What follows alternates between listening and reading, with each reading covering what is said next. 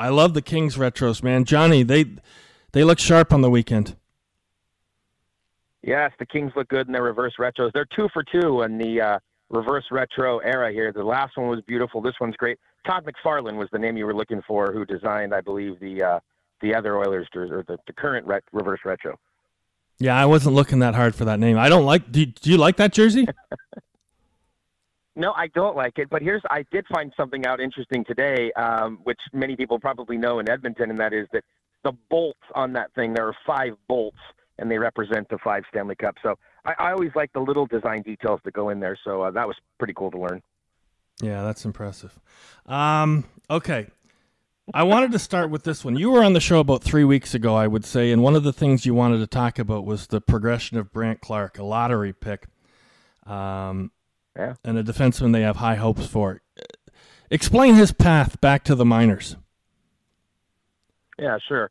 So Brandt Clarke is a 19-year-old defenseman coming out of the OHL. Of course, he's not eligible for the AHL.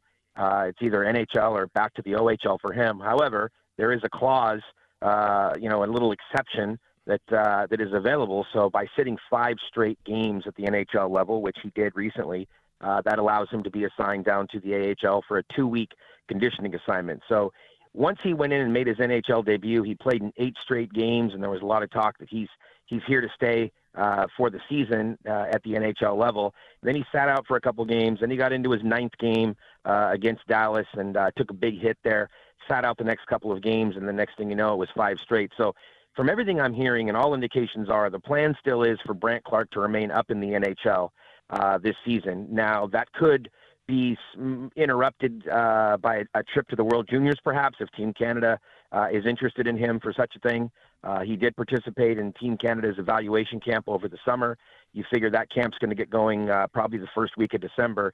So Clarke's um, two-week conditioning assignment began on Sunday. He played his first game with Ontario and uh, was used quite heavily in the last five minutes of the game. It seemed like he was out there the entire time. And Coach Marco Sturm had mentioned that, you know, it took him about 40 minutes to get adjusted to life in the AHL and felt that he was much better in the third period. Uh, the team is off this week, the Reign, so they'll get a lot of uh, practice time, and then they play back to back this weekend against the Henderson Silver Knights. And then his his AHL conditioning assignment will end the Saturday after American Thanksgiving here, so in about another 10 days.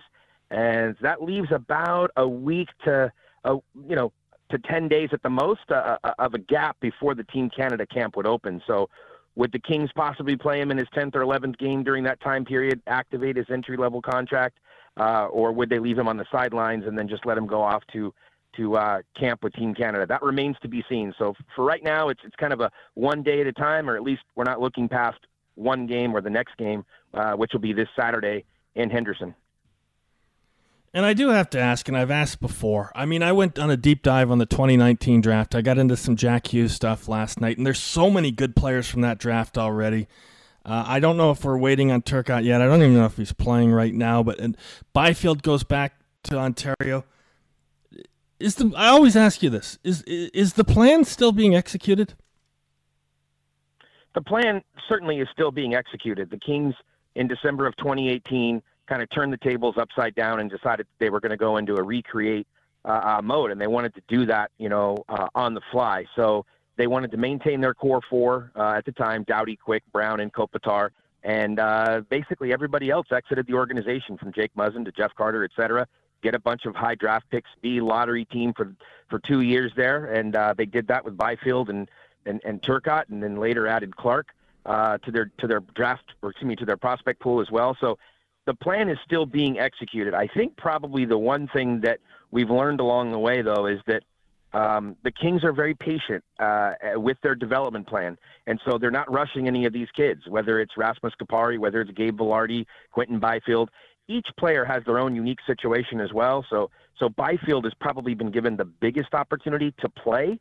Uh, however, he's had a couple of injuries and then an illness this year that has, kind of slowed him down. So uh, QB is with the American League Club right now. He's with the Ontario Reign. He's on, you know, an unofficial conditioning assignment. You don't have to label it that way when you're when you're waiver exempt, but he'll be down there uh, for a couple of weeks. We'll have to see how long he's there. Could it be 20 games?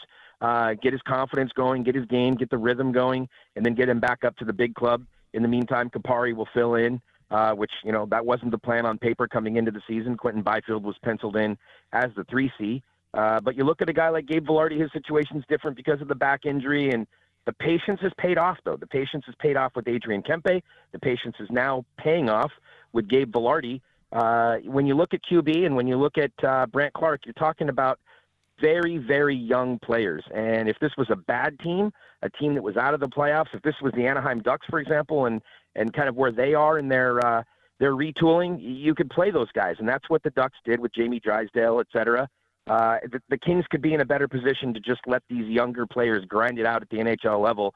Uh, instead, they're choosing to send some of these guys down to the American League when they can, let them get experience there, and over marinate the old Detroit Red Wings uh, uh phrase, uh, uh, you know, and and then put them into the NHL lineup. And in the meantime, the Kings have added players from the outside. You know, Rob Blake brought in Phil Danault, he brought in Viktor Arvidsson, he brought in this summer Kevin Fiala. So they've added talent. I would say that yeah, the plan is still in place, which is that ultimately to win, they still believe that the core group is going to come from their prospect pool. They're going to need guys like Kaliyev, like Byfield, like Clarke, et cetera, to rise up and become the next core four or core five or whatever that group is going to be. And that's what's going to ultimately give them sustained success at the NHL level. Is Turcotte still in that core? Yeah, Turcotte is. Uh, good news on Turk. He's back now playing again. Uh, I was happy to to see him smiling again on Sunday. Uh, he play, he's played a couple games now with the Ontario Reign um, since returning. Of, uh, for those that don't know, he had you know two pretty serious concussions last year. One at the end on, a, on uh, end of the year, just on a vicious hit uh, that that led to a suspension uh, in the AHL. Uh, of the player that, that, that knocked him out. Um, he had a rough summer. You see, he, he was able to see quite a few specialists and and get back. And uh, he's been playing. And, and from what he's w- w- has been saying, he said he really doesn't remember feeling this great uh, in a long time. He said, "Of course, I have felt this good in my in my lifetime, but it's been a long time." Um, so he's feeling really good. He's had a lot of starts and stops in his career, even going back to his college days, uh, playing at the University of Wisconsin under under Coach Tony Granato, and back to the uh, U.S. National Development Program. So uh, he's feeling really good. We'll have to see, you know, how the things progress my best guess would be that he's going to spend the balance of the year in the American Hockey League. If he was able to get a cup of coffee, it would be very, very for a very short period of time. Um, I think they're just going to really allow him to use this year as a catch-up year, as a development year, and uh, get his feet back under him, and again get his confidence going. And then uh, we'll see what happens come training camp next year. Well, the reason I asked you to come on originally was because after a bit of a scuffling start, they had a stand and swept it, went four and zero. Oh. What were they doing better?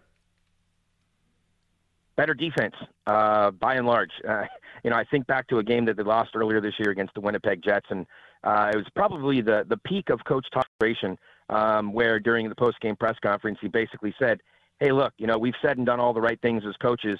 And uh, at some point, the players are going to have to want to stop playing run and gun hockey, and that's what they were trying to play. And playing it loosey goosey was not working. They had gotten away from their identity. Uh, there are some other sub bullet points that you could add to the story, you know, trying to fit in Kevin Fiala, getting him to play his game within their structure, et cetera. You saw Fiala move down off the top line with Kopitar to the third line, um, and, but really get his game going. And hey, Fiala still leads the team in points as well, so it's obviously working. But since that moment, they they really did go on a tear there. I think they went uh, six one and one, or maybe seven one and one, uh, until they they got away from what was working uh, not only in that four game winning streak, but also the couple games prior. They got away from that in the Calgary game on Monday night. And uh, the score was 6 5, but the game was not a 6 5 game. The Kings, um, they really had it handed to them uh, throughout the majority of that game. And uh, hopefully that's something that, that Todd and the coaching staff, they were able to address uh, through, through the skates since then. And hey, there's plenty of revenge, I think, on everybody's mind when the Kings arrive in Edmonton, uh, you know, for this game uh, because the Kings believed that they should have beat the Oilers in the playoffs last year, and it certainly was their game to win in Game Six uh, during that playoff series last season. But they shouldn't have. Uh, my recollection is after winning Game Five, Edmonton was decidedly better in six and seven. You didn't see it that way, or don't remember it that way?